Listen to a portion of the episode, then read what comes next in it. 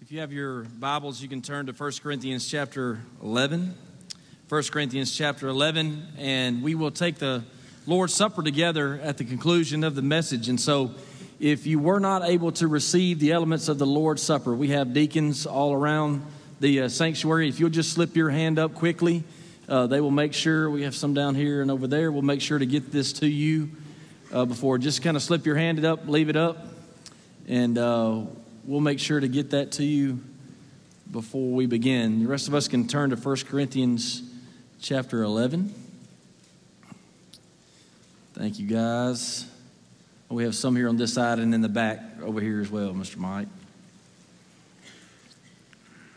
All right. As they are uh, distributing those, I would uh, suggest to you that every church has successes and every church has issues. Every church has wins and every church has losses, which means that every church could stand the encouragement and every church can stand the evaluation. I would tell you that I have never been a part of any perfect organization, not once in my life, where, where people are involved when it comes to family, friendships, churches, teams, or otherwise.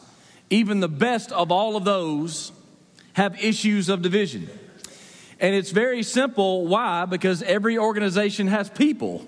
Amen? Our very nature pulls to ourselves and it pulls others to join in with us. And this is where we are in 1 Corinthians chapter 11 for our next first in this series of firsts. Paul is the planner of the Corinthian church, and he writes to encourage successes and to evaluate problems. As he says in verse 18 of chapter 11, I hear that there are divisions among you when you meet as a church.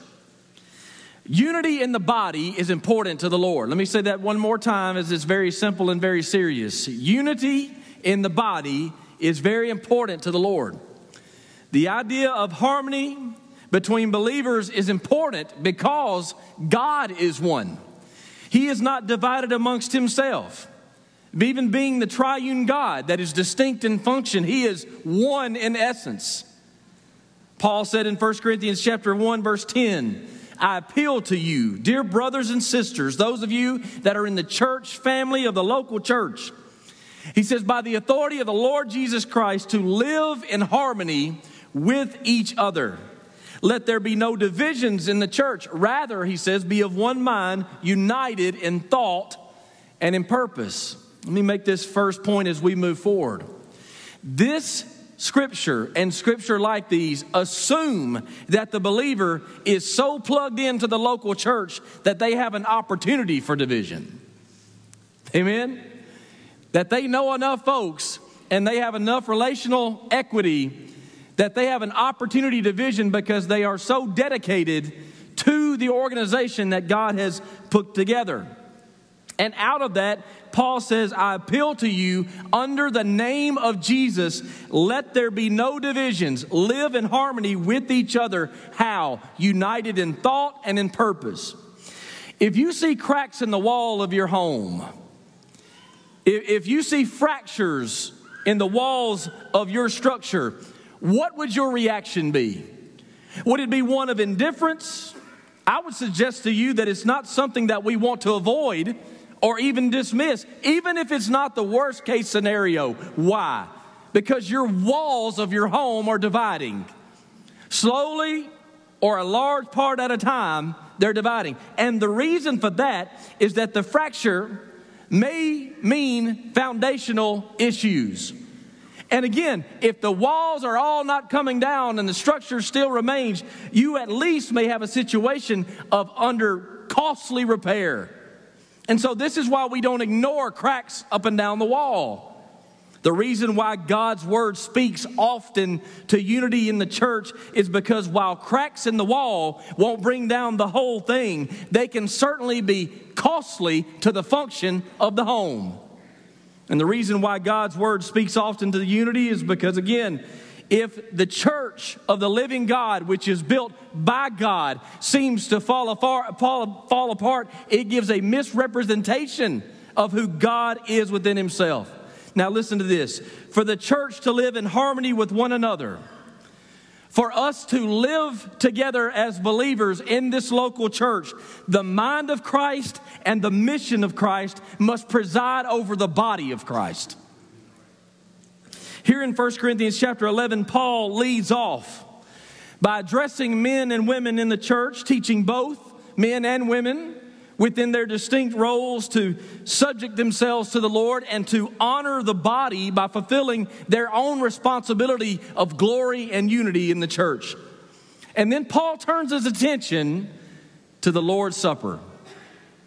Now, if you read this passage in 1 Corinthians chapter 11, and if you read the entire thing, you're going to come away with this idea that the Lord's Supper taken here in 1 Corinthians chapter 11 is somewhat different than how we take it today.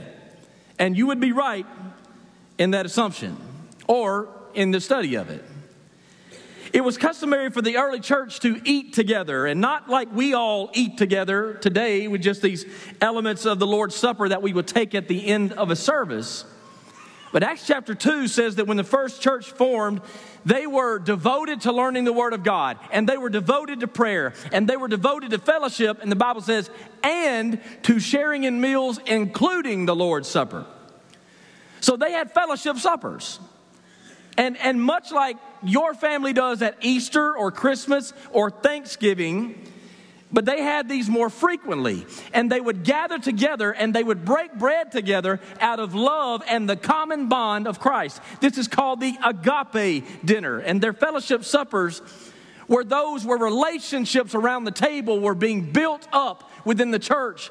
As they were talking about things that mattered to them, they were talking about their conversion experience. They were laughing together.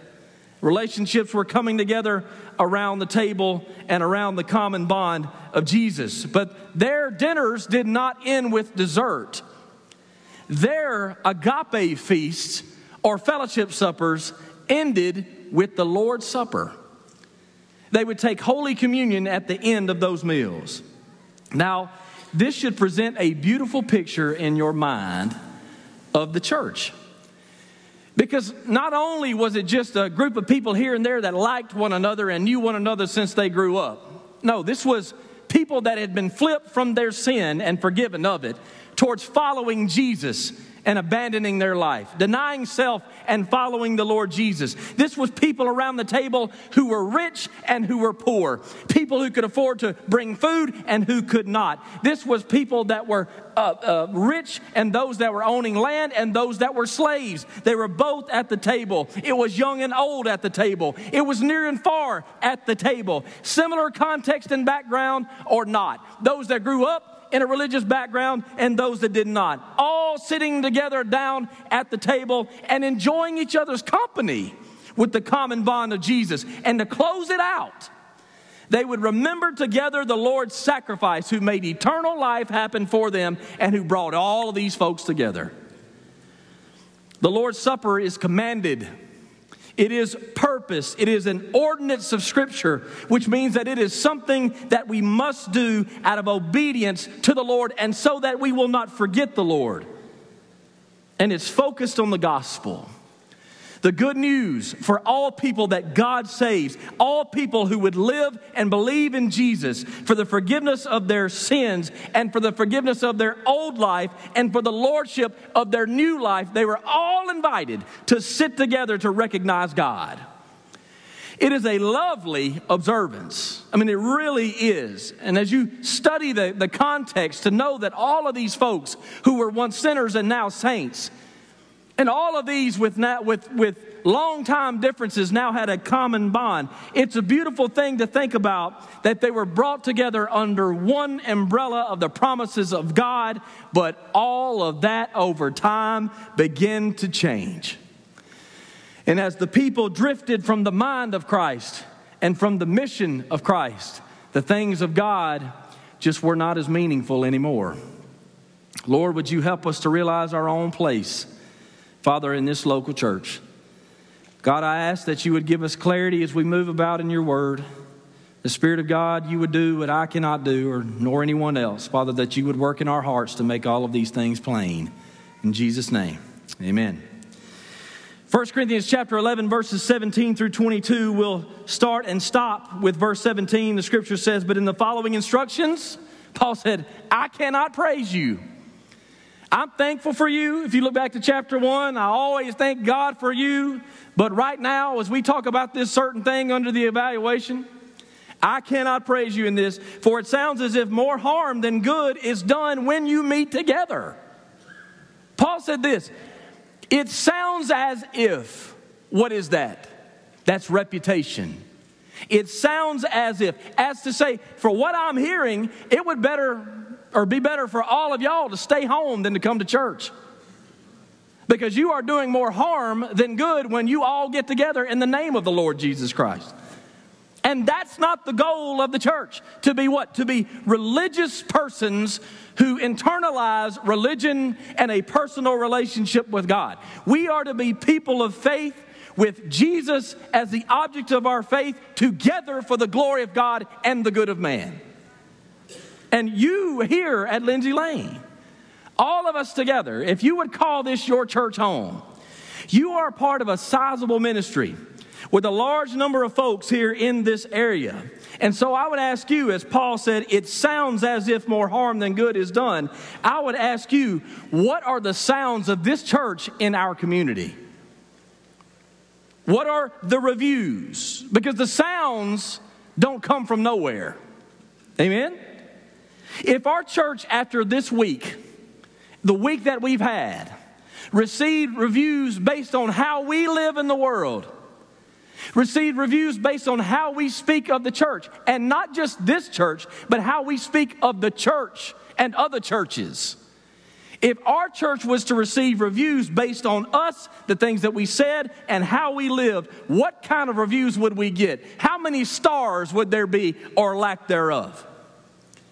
This is important because we are the body of Christ. The reputation of the local church is not solely based on the leadership. However, it is a great responsibility of the leadership, but is it a responsibility shared to protect the unity of the body that belongs to all the folks that would say that this is where they grind at, that this is where they worship at, this is where they serve? The church represents a way up and a way out. We represent hope to the hopeless. We are to be light in the darkness, truth to the lost. And so our reputation, shared by all of us, is important. This is the word that Paul was giving to the church at Corinth. At this point, when you take the Lord's Supper, it would be better for all of y'all to do that at home individually instead of coming in here because you've made a mockery of it. And that's the strong teaching that he is giving to that church, which is written to a local church, which is a reminder for this local church. That all of these things that we do are not to be done in tradition, and they are certainly not to be done with resentment in our heart and division and within our walls. If you have resentment in your heart or issues on your mind, let me just offer this to you. Don't immediately seek out another church. Here's a crazy idea work through them with the mind and the mission of Christ in heart and on your lips. Work through them. The easiest thing is to take your ball and go home. Or you can skip on down the road to another church that also has people in it. And if you are there long enough and plugged in long enough, you're going to be faced with the same truth that you will have to deal with it or drop it. That you will, under the mind and mission of Christ, have to deal with the fractures and the divisions that come within relationships. And so I would even encourage you to seek accountability from the leadership to bring you to the table to work through these things. If personally you have strongholds, if you have struggles, and it's even a miracle, according to you, that you are here this morning because when these things happen in your life over the weekend or over the month, You'd rather not come to church at all because you know what you're going to get when you get there. I would encourage you today, thank God for you being here and for dealing with it by factoring God in rather than staying home and eating cheeses and watching Netflix. God for that. Thank God for you being here because I would encourage you today that if you are having these problems in your life, don't quit church altogether. Seek more accountability and help from the church. Take another step further into a group. Start to position yourself in a place of service so that you are taking more of God's organization into your life. You see, it's, it's all not just about our individual personal relationship with Jesus. You see, when you turn from sin and turn to God by faith in Jesus Christ, individually and personally, you are forgiven and given right standing with God Almighty through the blood of Jesus Christ. But then, God takes you from that position of where you are and puts you into a church. He puts you into a group of believers so that you can add value to the body, amen, and receive ministry from it. It's about the corporate relationship with others. And we have a responsibility to protect the unity of the body. Verse 18 and verse 19, the Bible says, First, I hear that there are divisions among you when you meet as a church, and to some extent, I believe it. Verse 19, but of course, there must be divisions among you so that you who have God's approval will be recognized. Paul is saying one of the two of you are right, or both of you are wrong. And it will be proved as God allows division in the church. This word division is used twice in verses 18 and 19, and that word means separation. It means separation as it relates to incompatible ambitions that two folks want to go in two different directions, but they are involved in one church and under one Lord and one faith and one baptism. It also refers to the result of factions, meaning opposing groups. That it's not just about two people being at odds, but those people are pulling folks into their circle to be at odds with them.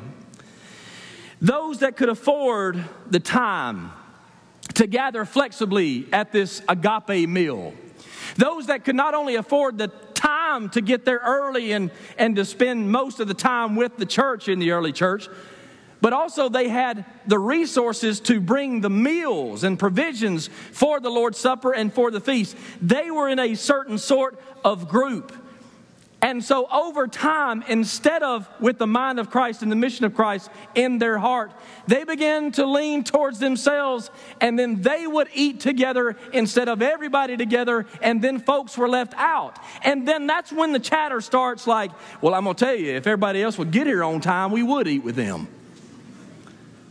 Or if they would ever bring something to the table based on the resources that they have, I'm going to tell you, I saw them the other day at the store. I can tell you they got the resources to bring to the table when we have the agape feast. That's for sure. You see, that's when all of this starts. Because now we've got groups forming, and then those who were unable to arrive with plenty of time if they were working on the Lord's day. All of those that, that could not bring something from their resources to the table for others to share their group began to form, and then they were like, look at them over there eating and drinking like they're the kings of Christianity. Who would even want to be in that table, at that table, in that room with them anyway? And then there's that third group that's not at either table because they've just been converted from their sin to the Lord Jesus Christ. They are experiencing forgiveness and God is putting them into a church. And then when they walk into the church and they see these folks over here talking and these folks over here talking, then they go, Where do I sit? God help the church. Amen. There is no first class and coach within the church. Being on the same plane with dividers amongst us is not what the Lord had in mind. And the reason for the division when this happens is because the spirit of the gathering moved from corporate purpose to personal preference. That's when teams begin to form. Let me say that one more time. When we move from corporate purpose to personal preference, that's when teams begin to form because that's what's in our conversations. We talk more about what we want than what the church is supposed to be doing. For those of you with small children, if there is a division between siblings, do they keep those issues to themselves? Do they work it out amongst themselves and talk about the purpose of the family? Not likely. Let me also remind you, as it will preach, they're children. What they usually would do when there are issues is one part of the house is one of them will vocalize in a urgent tone this way. Mommy! Daddy! And the sibling that's on the other side of this that is not yelled out will say something like this What are you doing? To which the sibling filing the complaint will say, I'm what? I'm telling. I'm telling. Why are they telling? Well, it's to get the other one in trouble. Yes, it is, but it's also to gain someone with influence on their side. You tell me that's not how it goes in organizations. Again, this illustration is based on the immaturity of children. And then they will go to the parents. And what's frustrating as a parent is they already know our mind and our mission. They already know we're not going to sit together with both of them and go, okay, you're out of the house and you get to stay. what do we tell them? Work for peace. Blessed are those who work for peace. Like we tell them these things, right? Work for peace. You, you got to work it out. You got to figure this out because we're not leaving this house. You're not going to split this house apart over this. So they already know the mind and the mission, and because of this, one of them or both of them will be wrong. So they've got to figure it out to stay in that house where there's love supposed to be and peace is supposed to be. Paul said that divisions are allowed so that God's approval will be recognized. Well, 1 Thessalonians chapter 2 verses 4 through 6. If you read that passage, it will give you a good test of this.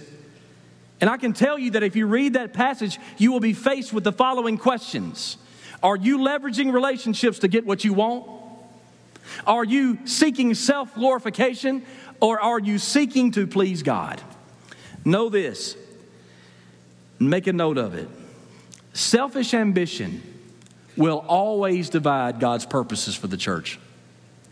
Selfish ambition will always divide God's purposes for the church. So you've got to check your motives.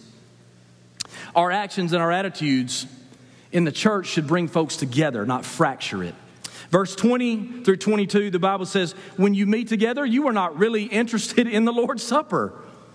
For some of you hurry to eat your own meal without sharing with others. As a result, some grow hungry while others get drunk. What? Don't you have your own homes for eating and drinking? Or do you really want to disgrace God's church and shame the poor? He says, What am I supposed to say? Do you want me to praise you? Well, I certainly will not praise you for this. He's preaching now. He is the founder of the church, the planner of the church, with established relational influence. And he is saying, I will give you props at the front end, but it stops right here at the Lord's Supper because y'all are not interested in having the Lord's Supper at all. He basically was saying, Y'all are not having church services. Not for real. You may be there, but your heart is not there. You may be there in attendance, but your mind is not there. It's far from God. You may be counted in number, but your desires are separate from God because all your reasons for being there in that house gathering there in the New Testament is not for God, it's for you. It is gone from the mission and mind of Christ, and now you are there for what you are there for. What once was selfless is now selfish. And Paul basically told them this if you intended to make this all about you, you should have just stayed at your own house where it is all about you. Whoo! Now, let the word speak into our practices this morning. We can be in groups, we can be in attendance for worship and still not honor the Lord. Fear and trembling, amen? In Acts chapter 2, verses 44 through 45, the earliest local church was founded. And the scripture tells us that the believers began to share everything that they had, the Bible says. They began to sell their land, get the money from it, and sell with those who were in need. You fast forward from Acts to 1 Corinthians, and this congregation can't even share their own food. So, how do you get from sharing everything for the glory of God and the good of man to those who are in need with not even being able to share your own meal? How do we teach children to share, usually with their food? Right? This is a basic, fundamental, elementary principle. If you have chips and you're eating in front of someone, give them a chip. Right? Like I know COVID happened. My word, open the bag if someone's in need and give them a cheese puff.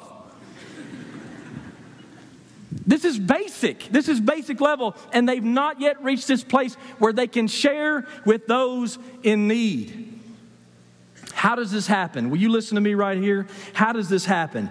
It happens when those who are there are more interested in making withdrawals than they are deposits. Let me make this general statement, and I want to allow God's Spirit to make this plain and personal in our own heart. Don't take it personal unless it's personal. Some withdraw from specific ministries of this church without ever making any deposits. Some will benefit from specific ministries of this church without ever giving anything to that ministry. And as a result, the Bible teaches this some go hungry while others get drunk. Some have all that they need and have always had, even more. And then some are hungry. What is this? There's no balance of consideration amongst the people. Some serve while others sit. Some always pour out while others only take in. Some never greet, but they are always greeted. Some never give, but they are always benefiting. Some expect you to be ready all the time, but they hardly ever show. We're just preaching now. Some have taught and been, some have been taught for a lifetime, but have never considered how they could teach somebody else. The scripture says in Hebrews 5:12, you've been believers so long now that you ought to be teaching other people. Some have come to a local church for years and never welcomed a soul, but would be the first to complain if nobody speaks to them when they darken the door. You see, this is not about just your personal relationship with God. This is about the corporate relationship of a people of God. Withdrawals over deposits will lead to division every time. Every time. That is far from the mind and mission of Jesus because the Son of Man came not to be served, but to serve and to give his life as a ransom for many.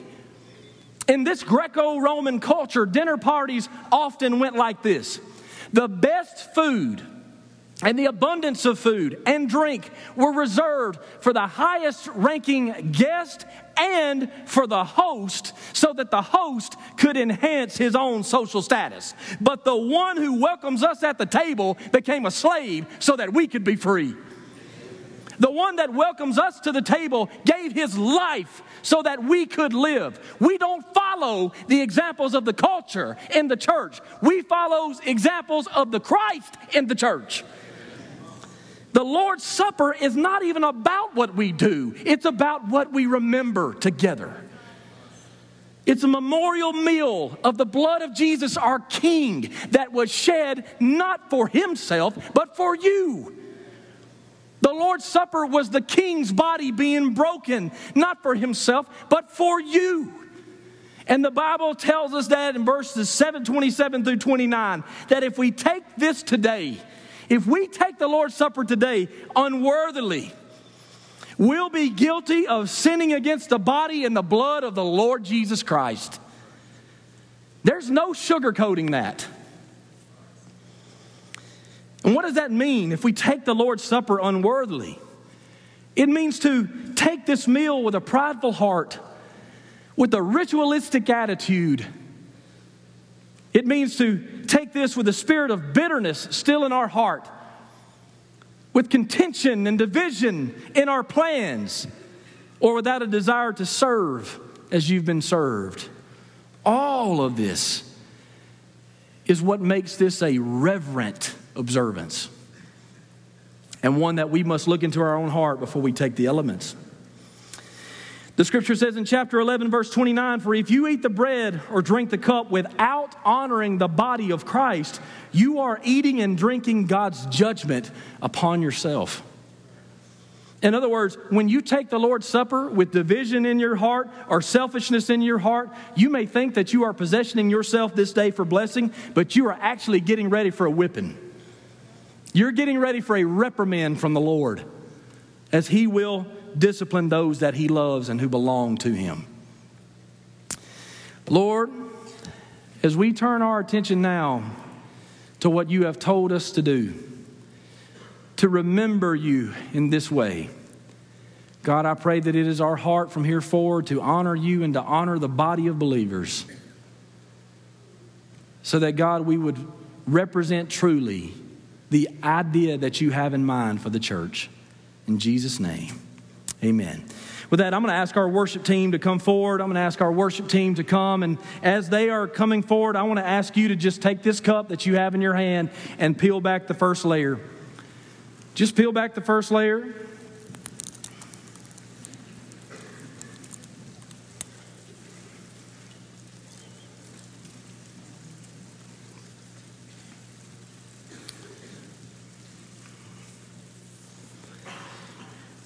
The Lord's Supper is about fellowship with the Lord. The Lord's Supper is also about partnership with the church. You can see that from the passage today. It's a memorial meal that the church takes to remember the sacrifice of the risen Savior. It remembers the body physically broken for us and for our sin. It's the cup that represents the blood of Christ, which was emptied for us. And when the church receives the Lord's Supper together, the Bible says that we are actually announcing the Lord's death until he comes again. That the church is actually practicing evangelism because of us taking it together and what the elements of the Lord's Supper actually represent. That we are announcing Jesus as Savior and Lord. And as we've learned together today, this should all be done with reflection. It should all be done with reverence and with repentance, even in our heart. Before we take this, there may be a time between you and the Lord where you need to confess sin. I might add, and even go as far as to say you may need to wait before you take it until you go to that person and you are working to restore a relationship. You don't have to be perfect to take the Lord's Supper, amen? You just have to be forgiven forgiven of sin by faith in Jesus, and just to understand how valuable it is. But I do believe that God's word would lead us today that there is an element of the Lord's Supper that involves not just your relationship with Jesus, but your relationship with others. As they play over us, let's just take time now to bow our heads, to close our eyes, to focus and to just try, Lord, with all our heart to listen to you and not deny what you would work up in our heart, in our mind. Let's open our lives to the Lord.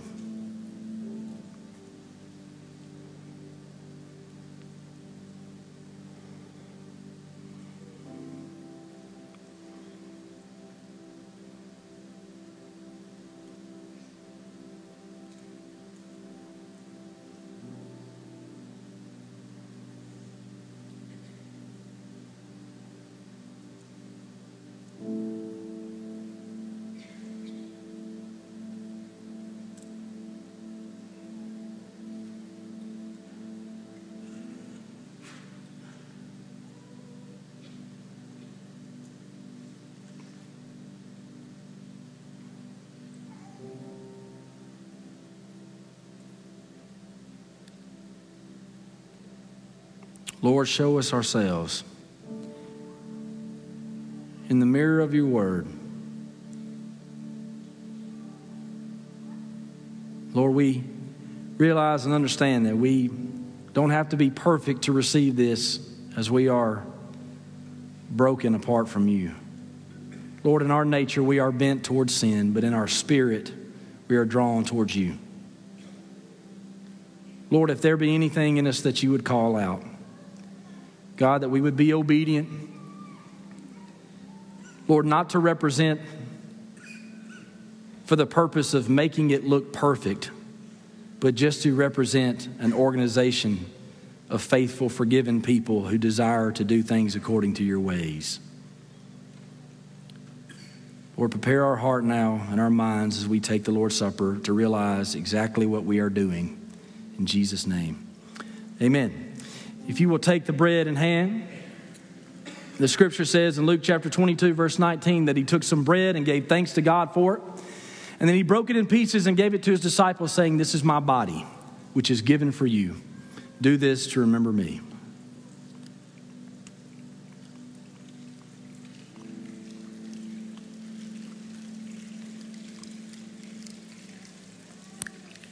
And now the juice.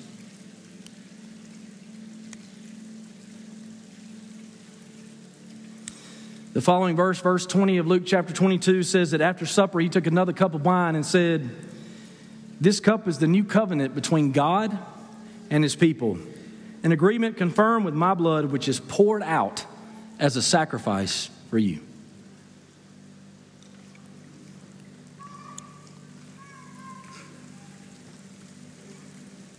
I invite you to stand to your feet. As this is our opportunity now to sing together one last time before we leave, to worship God together before we leave, and to respond together. If you need to take a next step of obedience, if you need to be baptized, then come and let's work through that. If you need to join the church, if you need to be saved, if God is, is clearly revealed that you are separate from Him and need his grace and forgiveness to be right with Him. Why not have a conversation with someone today? And it could very well be today that you need to pass right on by those of us who are standing here to welcome you with a decision that you just need to go to the altar. You just need to take your issues to the Lord this morning.